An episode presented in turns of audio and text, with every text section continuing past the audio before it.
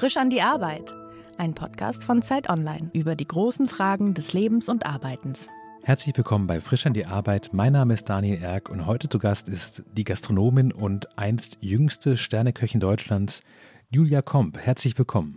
Hallöchen, ich freue mich. Ich habe es gerade so gesagt, du warst mal Deutschlands jüngste Sterneköchin. Du bist Gastronomin, das bedeutet, du bist gerade im Prozess, dein erstes eigenes Restaurant in Köln zu eröffnen.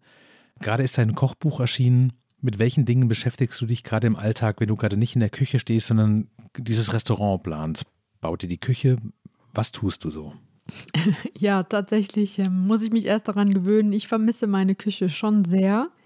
Aber im Moment beschäftige ich mich tatsächlich mit äh, ganz vielen Handwerkern, Dekoration, Küchenplanung, ja, ein bisschen Marketing. Wie promoten wir das Restaurant richtig?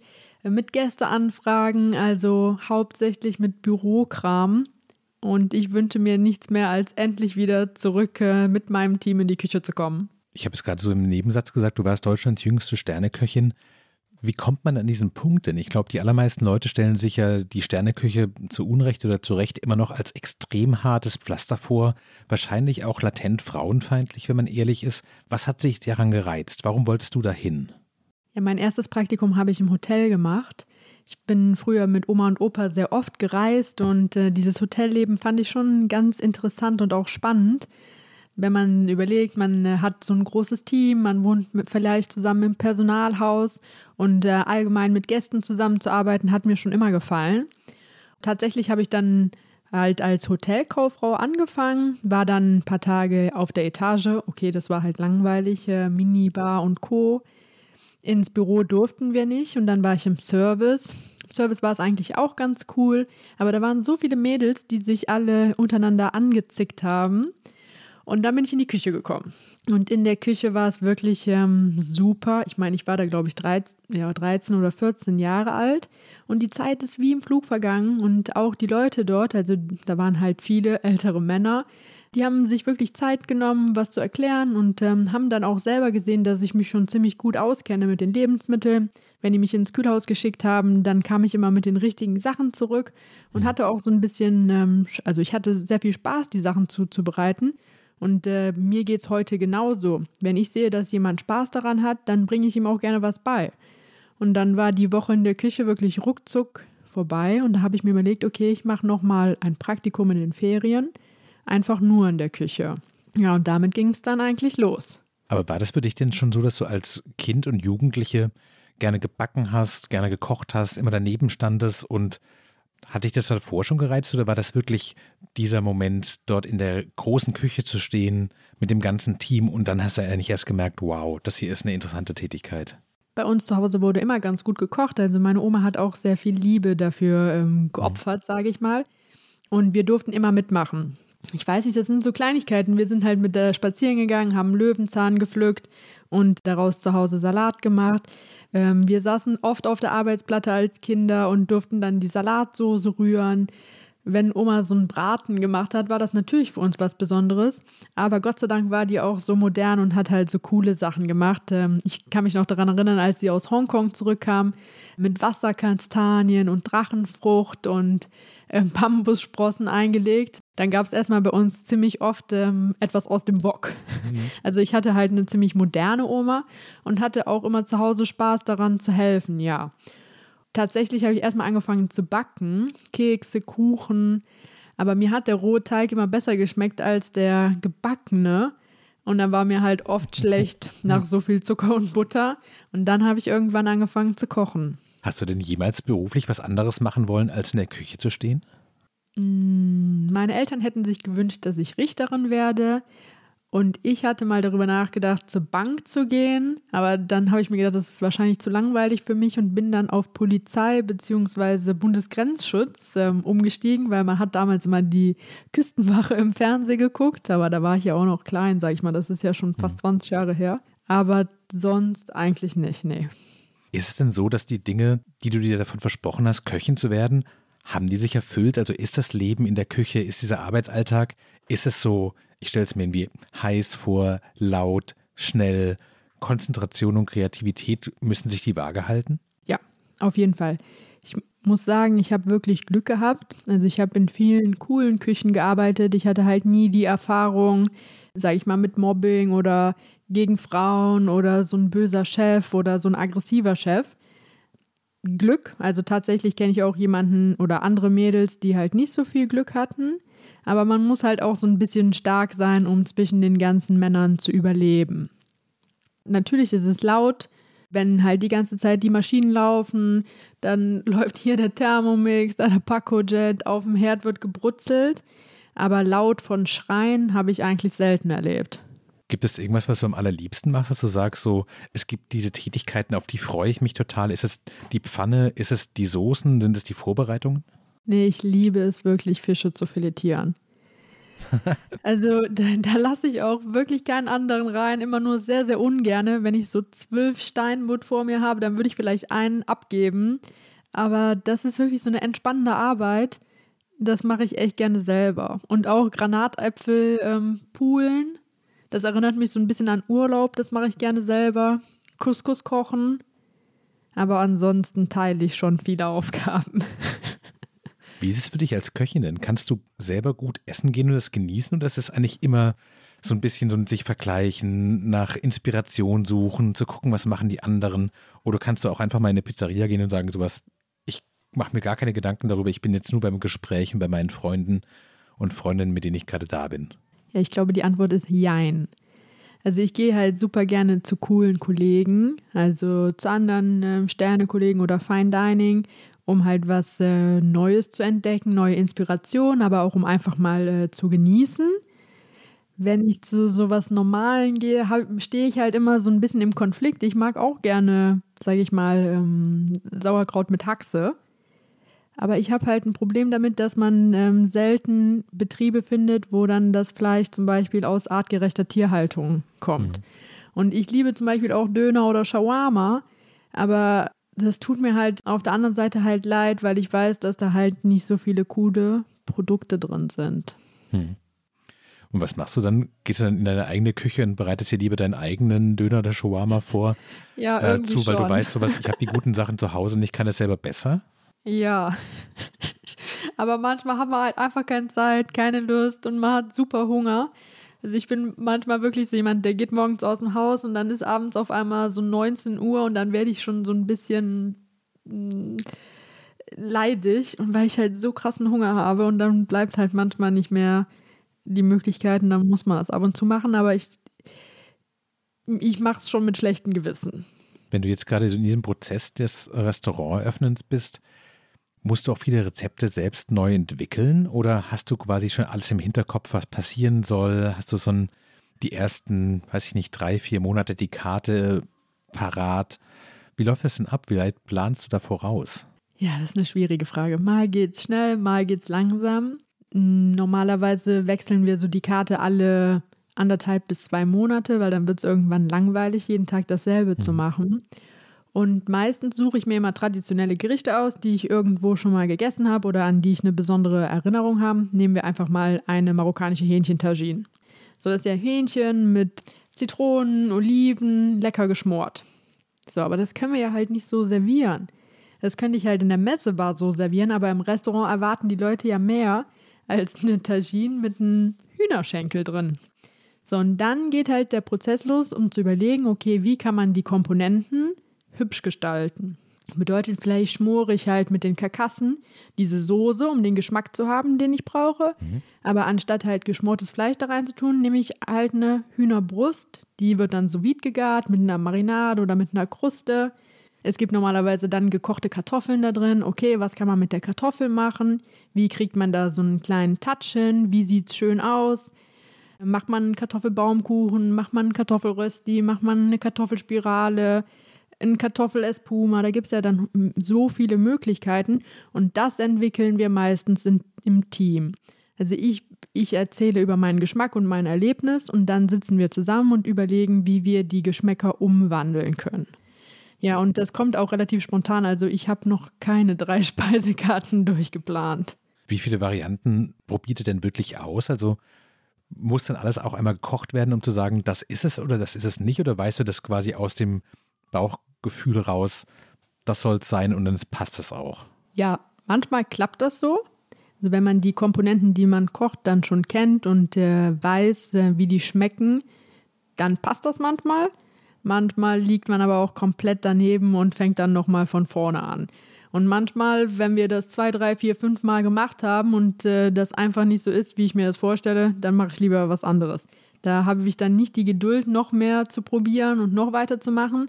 Wenn mich das von Anfang an nicht so überzeugt hat, dann war die Idee vielleicht einfach nicht gut. Dann überlege ich mir was Neues. Gibt es denn so quasi eine Art Stempel, wo du sagen würdest, das ist ein Julia Komp-Gericht, das muss folgende Bedingungen erfüllen oder gibt es eigentlich da keine, kein Muster? Nee, ich glaube, da gibt es kein richtiges Muster. Wir versuchen immer das Menü so zu gestalten, dass wir vielleicht die Hälfte der Gerichte haben, wo der Gast so einen Teller bekommt und sagt, wow, das sieht aber schön aus. Mhm. Und die andere Hälfte der Gerichte machen wir so, dass der Gast halt möglichst wenig sieht und einmal so einen dicken Löffel nimmt und durch verschiedene Etagen durchgeht und einmal alle Komponenten zusammen in den Mund nimmt und dann so eine Geschmacksexplosion hat. Ja, das, dann würde ich sagen, unsere Küche ist oder meine Küche ist relativ fruchtig. Also mhm. wir benutzen oft Obst, manchmal auch anstelle von Gemüse. Dann ist die sehr würzig in Bezug auf ähm, Aromen und Gewürzen, aber auch auf Salz. Und, ach so, ja, und der, unsere Anrichteweise ist doch schon ein bisschen weiblich, weil öfters stechen wir mal das Gemüse aus oder machen Dekoration, kleine Blüten oder zum Thema passende Symbole. Gibt es denn so Klischees über die Sterneküche, die du gar nicht mehr hören kannst? Also der Klassiker, man wird ja gar nicht satt oder irgendwie alles muss zum Schäumchen werden oder alles wird nur noch so aufgetupft als kleine Söschen. Gibt es so Dinge, wo du sagst, so, kommt, hört mal auf, so funktioniert das Ganze halt wenn ihr keinen Bock drauf habt, dann kommt halt nicht. Ja, also mit den Punkten und Schäumchen und Söschen, das ist halt jeder eigene Stil. Entweder gefällt das den Gästen oder halt nicht. Hm. Aber was mich wirklich manchmal ein bisschen nervt, ist, dass die Leute sagen, die werden nicht satt. Das kann ich einfach nicht verstehen, weil man isst halt zwölf Gerichte in kleiner bis normaler Größe. Man hat halt einen schönen Abend, man probiert was Neues. Und ich muss ehrlich sagen, ich war schon in, oft in vielen Restaurants und ich habe es nur einmal geschafft, mein ganzes Menü aufzuessen. Und das war echt leichte Küche. Und sonst kämpfe ich. Also spätestens nach dem Hauptgang kämpfe ich wirklich. Und es ist schon so oft vorgekommen, dass ich halt das Dessert abbestellt habe, weil ich einfach nicht mehr konnte. Und ich verzichte schon auf das Brot. Ich teile schon mein Fleisch mit meinen Nachbarn oder gebe ein Stück ab. Aber dass jemand halt von so einem großen Menü nicht satt wird, das ist für mich sehr schwierig vorzustellen. Wenn du auf deine ganze Tätigkeit als, als Köchin und als Gastronomin guckst, gibt es da was, was so dein Lieblingspart ist? Ist es das, die Gerichte entwickeln? Ist es der Alltag in der Küche und jeden Tag wieder quasi an diese Qualität ranzukochen, die man sich vornimmt? Ist es der Moment, wenn man vielleicht in den Gastraum reingeht und die Leute freuen sich so richtig? Ja, für mich ist, glaube ich, ja die größte Belohnung, wenn ich nach dem Service zu den Gästen gehe. Das macht mir wirklich Spaß, sage ich mal, dieses direkte Feedback zu erfahren. Und ich meine, für uns sind die Tage natürlich lang und das Leben ist hart. Und wenn man dann abends so ein positives Feedback äh, bekommt, dann hat man einfach morgens wieder die Motivation, sich den Stress wieder anzutun. Wieder früh aufstehen, wieder den ganzen Tag arbeiten, Gas geben. Dieser Stress, aber dann ist es abends halt wie so eine Belohnung. Hm. Allgemein koche ich aber schon gerne halt diese Vorbereitung. Das ist für mich so eine schöne Zeit, wo man in der Küche, jeder hat seinen, seinen Platz, jeder erledigt seine To-Dos. Aber auch während, dann vor dem Service ist man dann vielleicht so ein bisschen aufgeregt. Ah, klappt heute alles? Schaffen wir das? So viele Gäste? Haben wir alles äh, unter Kontrolle? Ist alles fertig? Und dann, wenn die ersten Bons kommen und die ersten Gerichte, Fingerfood und Amüs flüssig rausgehen, dann ähm, entspannt sich das so ein bisschen. Dann sind wir alle zusammen am Pass, richten die Teller an und ja, nach dem letzten Hauptgang geht dann so die Spannung runter, also für mich zumindest. Dann äh, geht das Team in die Patisserie und hilft noch und ich gehe halt zu den Gästen. Wie lange sind deine Arbeitstage? Denn wenn du sagst, du stehst morgens früh auf und die Gäste gehen ja wahrscheinlich auch abends nicht erst um 20 Uhr nach Hause, sondern deutlich später. Wie viele Tage die Woche, wie lange arbeitest du? Wenn man den Durchschnitt meiner letzten zehn Jahre nimmt, würde ich sagen, elf bis zwölf Stunden am Tag. Sieben Tage die Woche? Nee, fünf. Trotzdem sehr, sehr viel Zeit, ne? Fünf Tage die Woche plus halt am Wochenende so kleiner Schnickschnack. Aber mit den Arbeitszeiten ist es halt echt schwierig geworden. Bei uns im neuen Restaurant ist da so ein großer Augenmerk drauf, dass die Leute wirklich acht Stunden arbeiten und wenn sie mal eine Stunde länger bleiben, das halt auch als äh, Überstunde irgendwo gut geschrieben bekommen. Ich würde mir wünschen, dass in der Gastro wieder mehr Leute arbeiten möchten, wieder mehr Spaß in der Küche oder im Service haben und wir mehr Nachwuchs bekommen. Und deswegen müssen wir uns einfach auch in der gehobenen Gastronomie an diese Gesetze halten. Wie ist es denn für dich? Was, welcher Abend ist für dich stressiger dann, wenn der Laden komplett voll ist und du weißt, wir dürfen uns gar keinen Fehler erlauben? Oder wenn so ein bisschen zu wenig los ist und du merkst so, eigentlich wäre es schon gut, wenn noch zwei Tische voll wären? Ja, das ist jetzt eine schwierige Frage. In der Vergangenheit war ich ja nie der Eigentümer oder Besitzer oder Geschäftsführer. Da war das natürlich so, dass wir als Angestellte halt ein schlechtes Gewissen hatten, wenn das Restaurant nicht ausgebucht ist oder wir zu wenig Gäste hatten. Aber was können wir tun? Was sollen wir machen? Jetzt wird es wahrscheinlich anders werden. Jetzt werde ich natürlich nervös werden, wenn mal Plätze frei sind, weil wenn man nur 25 Plätze hat und dann einen Vierer auf die letzte Sekunde storniert, dann tut das halt schon weh. Das ist jetzt unser Geld, mit dem wir auch kalkuliert haben, mit dem wir auch, sage ich mal, unsere Kredite zurückzahlen müssen. Mhm. Wir brauchen das Geld dann einfach, um zu überleben, um alle Mitarbeiter zu bezahlen und der ganze Rattenschwanz, der so drumherum hängt dann ist mir doch lieber, wenn das Restaurant ausgebucht ist, dann habe ich ein besseres Gefühl. Du hast gerade gesagt, dass sich die Arbeitsbedingungen für die Menschen in der Küche und im Service ändern müssen, auch um den Beruf attraktiver zu machen. Wie gehst du denn selber damit für dich um? Also kannst du gut in Urlaub fahren? Hast du eine Idee, wie man das macht? Muss dann das Restaurant zugemacht werden, wenn du dich erholst? Oder kannst du auch mal abends um acht sagen, ich glaube, es läuft hier, ich gehe nach Hause und gucke jetzt eine Serie und ihr macht das hier fertig? Nee, das kann ich nicht. Also ich würde niemals äh, mit einem Service nach Hause gehen. Niemals. Also auch nicht, ähm, weil ich meinem Team das nicht zutraue, sondern weil ich einfach dabei sein möchte, weil ich mitmachen möchte, weil es als Team gut funktioniert. Und sag mal, wenn jetzt eine wichtige Veranstaltung ist, dann ja, aber für eine Serie würde ich die halt niemals so, sage ich mal, in Anführungszeichen im Stich lassen. Bist du dir selbst eine gute Chefin? Also ich denke, ich bin ganz okay, ja. Kannst du dir gut mal freigeben oder sagen sowas, ach, heute scheint die Sonne, heute gehe ich mal zwei Stunden später und trinke jetzt erstmal einen Kaffee irgendwie auf dem Balkon? Ja, das ähm, muss ich mir tatsächlich beibringen. Das muss ich mir tatsächlich beibringen, ja. Also ich muss auch da jetzt ein bisschen mehr aufpassen, weil das wird ja jetzt, sage ich mal, so unser Lebenswerk. Und das möchte ich ja auch noch ein paar Jahre länger machen und nicht direkt kaputt sein. Und wir oder ich habe schon viel Arbeit, wenn man überlegt, halt die ganzen E-Mails, das ist das größte Problem, weil das macht mir keinen Spaß. Ich könnte den ganzen Tag arbeiten, von A nach B, hin und her schleppen, kochen, Teller schleppen, spülen, ich weiß es nicht. Aber E-Mails ist für mich so eine richtige Strafarbeit. Deswegen äh, bin ich immer froh, wenn Leute einfach anrufen, weil dann kann man ganz kurz mit denen reden, alles geklärt und man muss nichts mehr machen. ja, verstehe ich. Also ist natürlich auch genau dann der richtige Beruf. Also wenn es einen Beruf gibt, den man wenig E-Mails schreibt, dann dann wahrscheinlich als Köchin. Ja, genau. Dann halt so klar mit Lieferanten telefonieren, das ist alles, das ist okay, das gehört so mit dazu. Das Team bei Laune halten gehört auch mit dazu. Die Gäste, der Service, bisschen Wein. Aber auf den Papierkram kann ich wirklich dankend verzichten. Hast du denn den Eindruck, du hast mit der gehobenen Gastronomie deine Berufung gefunden und nicht nur deinen Beruf? Ja, auf jeden Fall. Gibt es trotzdem Tage, an denen du denkst, so, so ein ganz normaler Bürojob, um 9 Uhr da sein, um 5 rausgehen, abends Freunde treffen können, Freitag um 1 macht jeder seins, wäre es nicht auch mal schön? Jein. Also dieses 9 to 5, darauf bin ich nicht so scharf, weil ich bin gerne flexibel. Man kann halt oft mal Sachen machen, die andere nicht machen. Ich gehe dann morgens zum Sport und dann erst um 10. Ja keine Lust, um 6 Uhr ins Fitnessstudio zu gehen und dann zur Arbeit.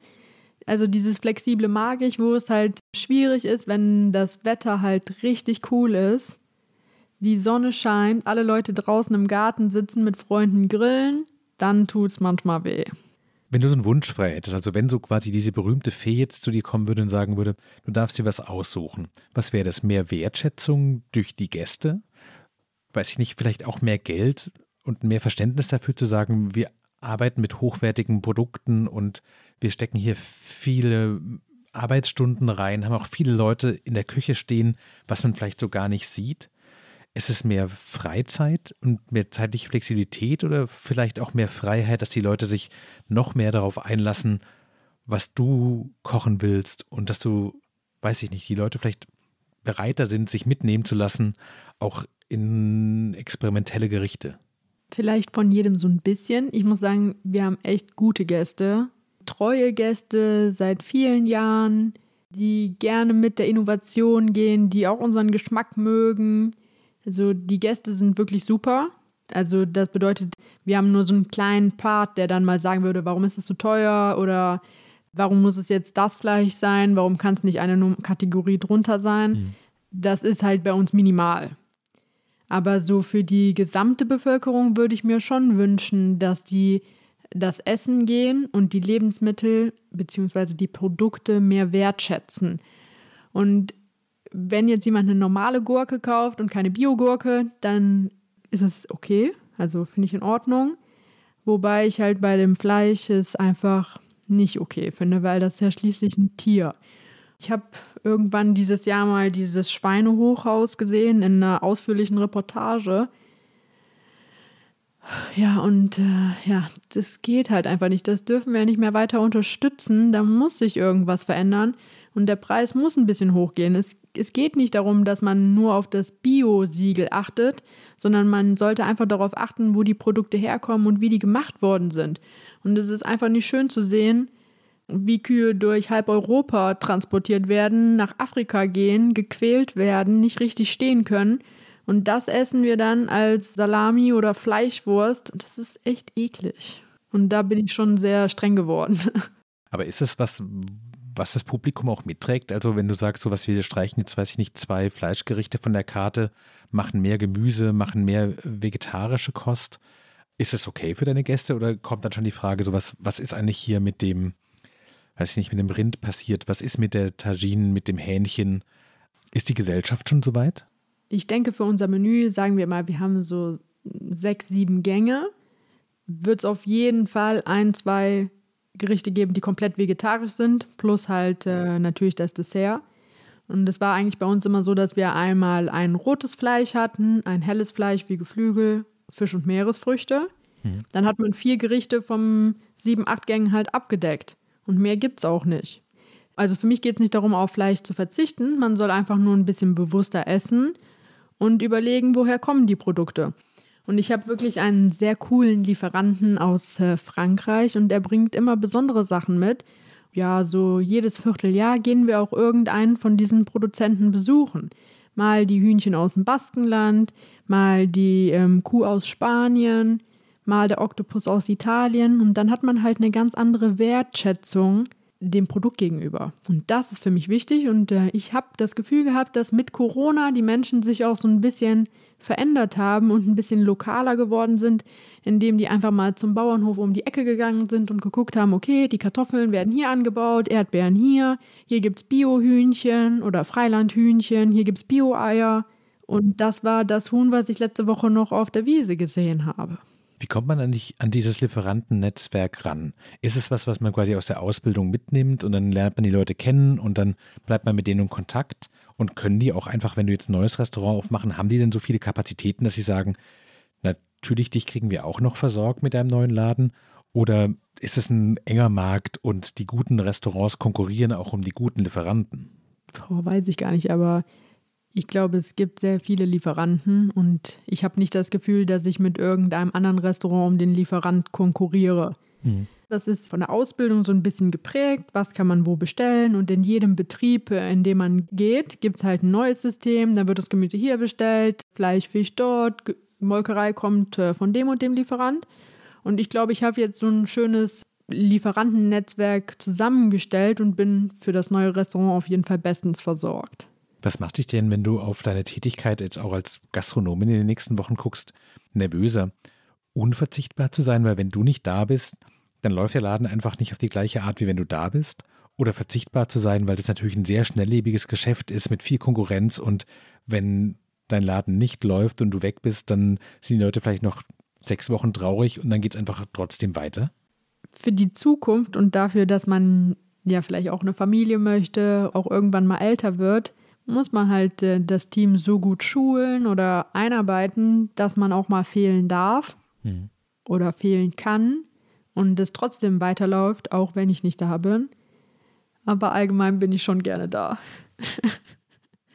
Ist die Aussicht für dich, für dich ja eines Ferntages überhaupt nicht mehr zu arbeiten und irgendwann in Rente zu gehen? Ist es für dich, dass du manchmal denkst, ja, ich freue mich drauf, einfach nur für mich zu kochen und diesen ganzen Stress, diese langen Tage, diese Sorgen, die Planung, die Überlegung, ob dieser Vierertisch jetzt kurzfristig noch absagt, gibt es den Gefühl von Freiheit zu denken, irgendwann habe ich das alles los? Ja, also so, ich freue mich drauf. Also wenn es ja? irgendwann mal vorbei ist, egal wann, dann freue ich mich, weil dann würde ich meinen Koffer packen und irgendwo hinziehen, wo jeden Tag die Sonne scheint. Und dann würde ich gucken, ob ich da irgendwie so ein kleines Projekt mache, wie eine Strandbar oder so ein kleines Café irgendwo am Meer. Aber das hat noch ein paar Jährchen Zeit. Was kochst du denn für dich selbst? Also kochst du für dich selbst überhaupt noch oder ist es so, wenn du nicht im Restaurant stehst, dann möchtest du auch keine Pfanne anfassen? Tja, mit der Corona-Zeit äh, war ich ja gezwungen, zu Hause für mich und meinen Partner zu kochen. Aber das hat dann auch Spaß gemacht. Das war eigentlich das erste Mal nach fast zehn Jahren, dass ich äh, meine Küche zu Hause benutzt habe. ja, während der Ausbildung haben wir immer auf der Arbeit gegessen und an meinem freien Tag war ich bei meiner Mama oder bei meiner Familie zu Hause. Wir haben gegrillt mit Oma, mit Freunden. Ja, also ich habe für mich selber fast nie gekocht und wenn war es wirklich so ein paar Tomaten und Paprika und Zwiebeln in eine Pfanne mit ein bisschen Chili und ein Spiegelblei oben drüber. Also ich bin da wirklich sehr anspruchslos. Oder halt einen coolen Salat mit einem leckeren Dressing. Tomate und äh, ein Burrata oder Mozzarella oder irgendwie sowas. Und jetzt haben wir einiges gemacht. Wir hatten mal so ein leckeres Hähnchen im Backofen, knusprig. Letzte Woche habe ich Iberikühe Schweinefilet gemacht mit Pilzrahmsoße. Dann haben wir mal Kohlrouladen zu Hause gemacht. Ich brauchte das halt für ein Video, aber es war eigentlich auch ganz cool, das mal zu Hause zu essen. Gefüllte Auberginen, aber Schwabschichi halt so die Lieblingsgerichte. Wir haben das vorhin zu Beginn des Gesprächs gesagt, du hast eine Zeit lang deine Tätigkeit als Köchin pausiert, um um die Welt zu reisen und quasi Praktika in Küchen von Marokko bis Japan zu machen. Was war denn der Impuls, einmal da komplett rauszukommen? Also hattest du das Gefühl, die war so die deutsche Sterneküche zu eng geworden? Nee. Mein Wunsch nach der Ausbildung oder mit der Ausbildung war ja, irgendwann mal Sterneköchin zu werden. Und dann ist es ja tatsächlich viel früher passiert, als ich geplant hatte.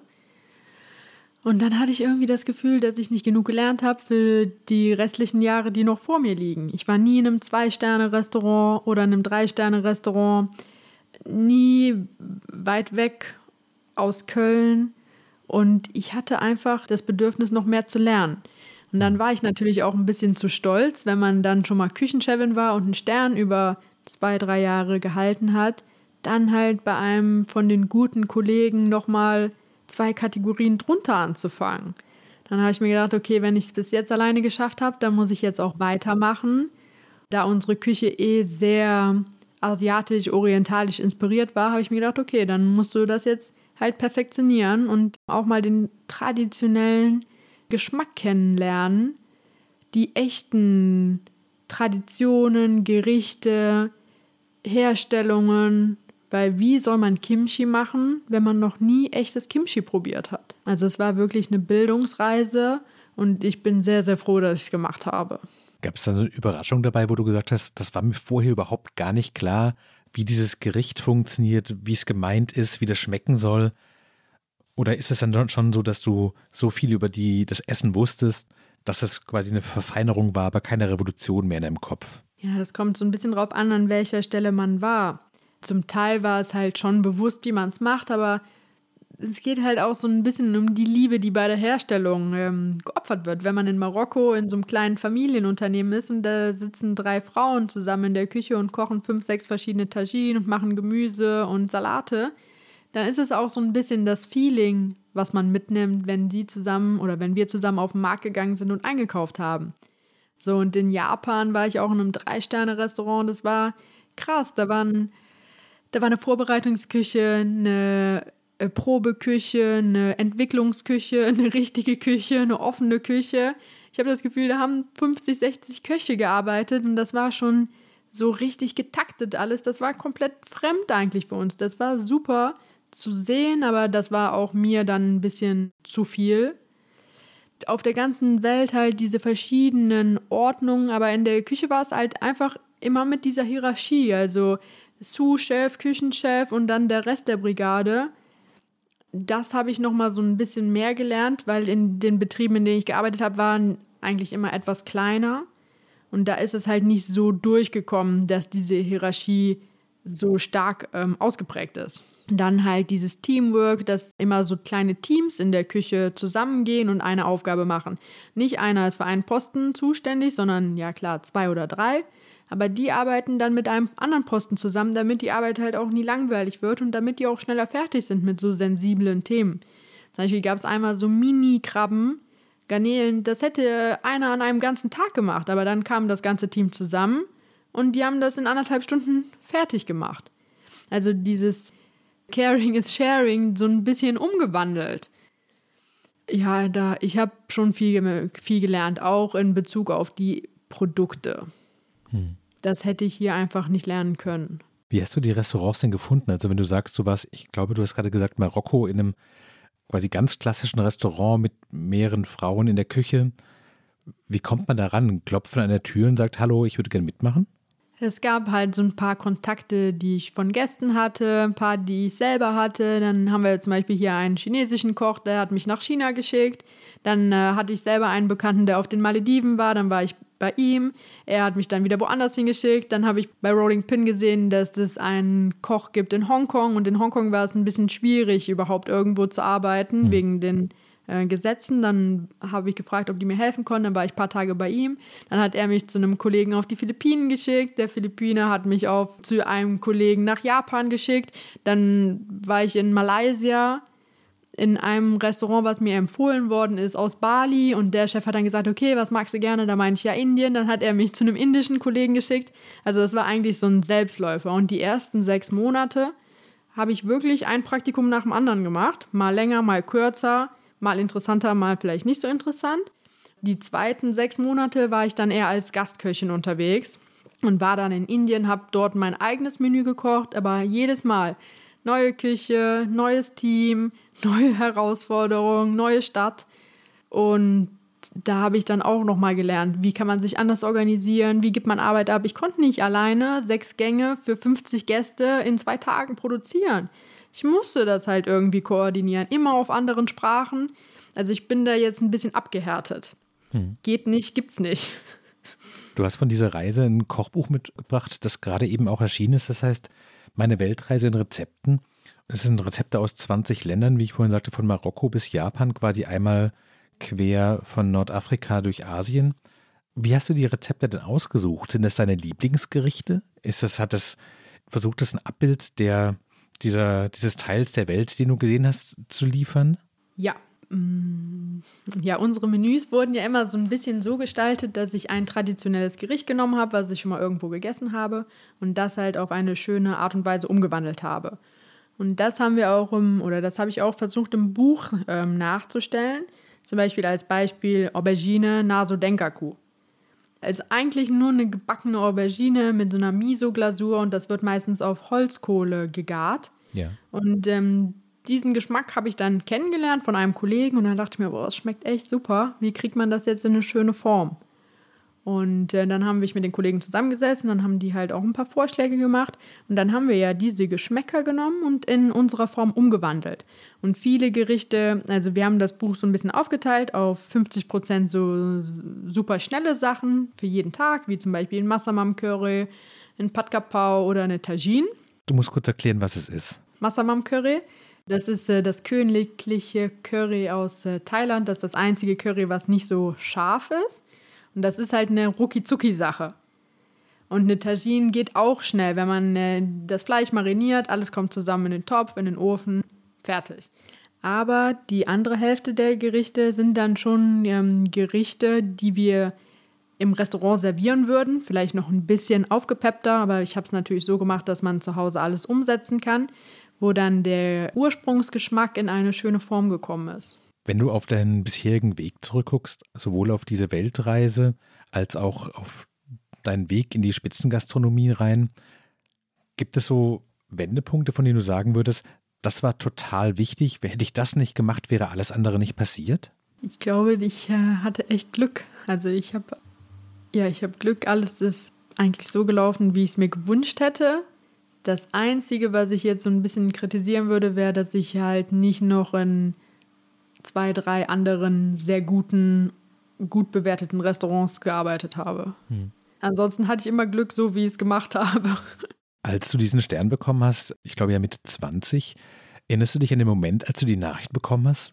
Hast du darauf gewartet? Hattest du es irgendwie damit gerechnet oder war das so komplett aus dem Nichts? Ja, das war halt schon der letzte Monat vor der Michelin-Gala, war ich schon so ein bisschen aufgeregt.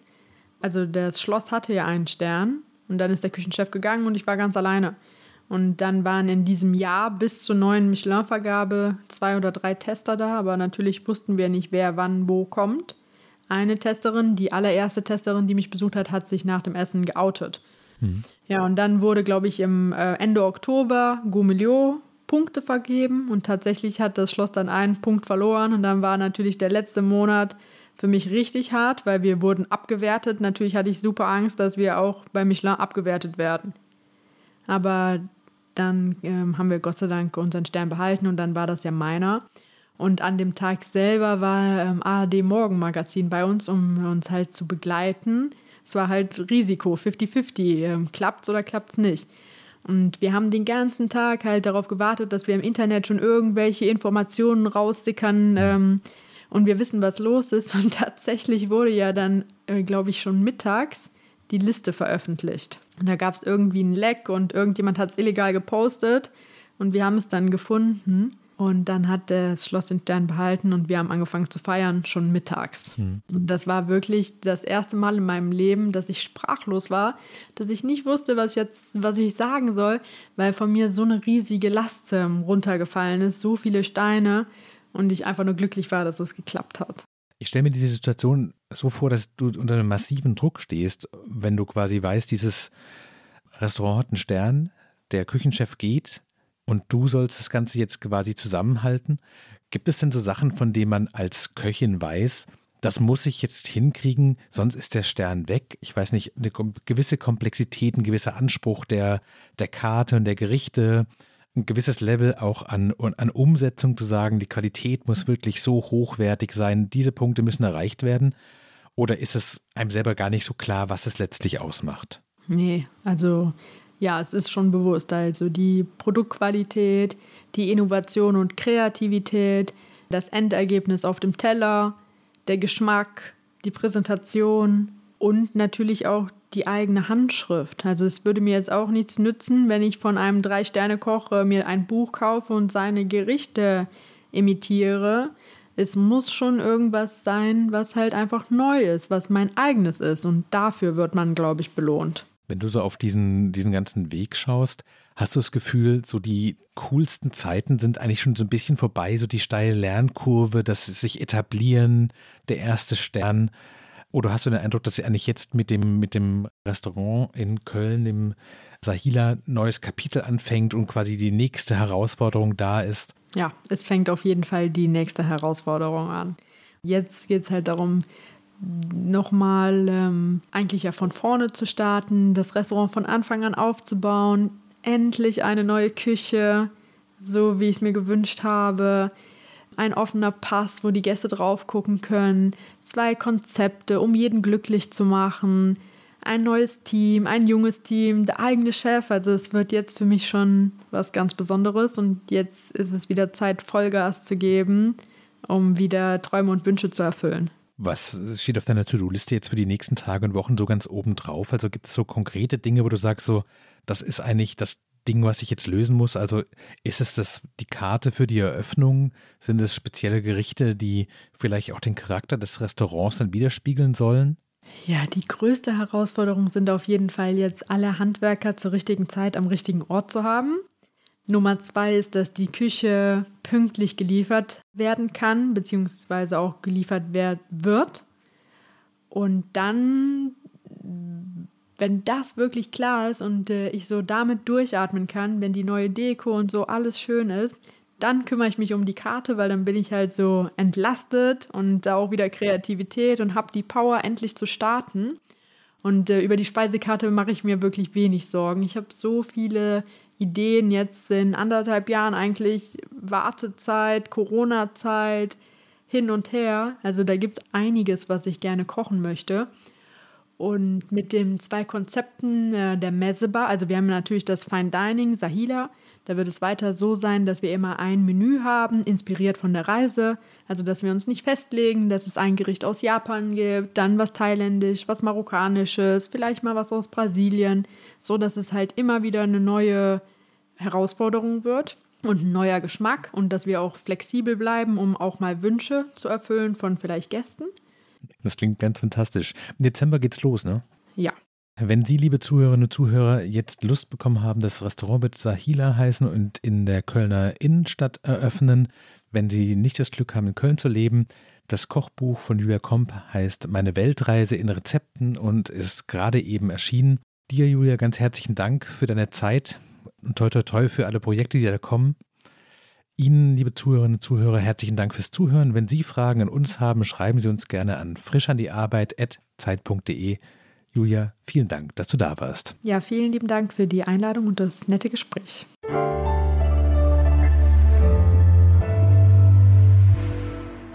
Frisch an die Arbeit, ein Podcast von Zeit Online. Konzipiert und moderiert von Leonie Seifert und Daniel Erck. Produziert von Maria Lorenz, poolartists.de.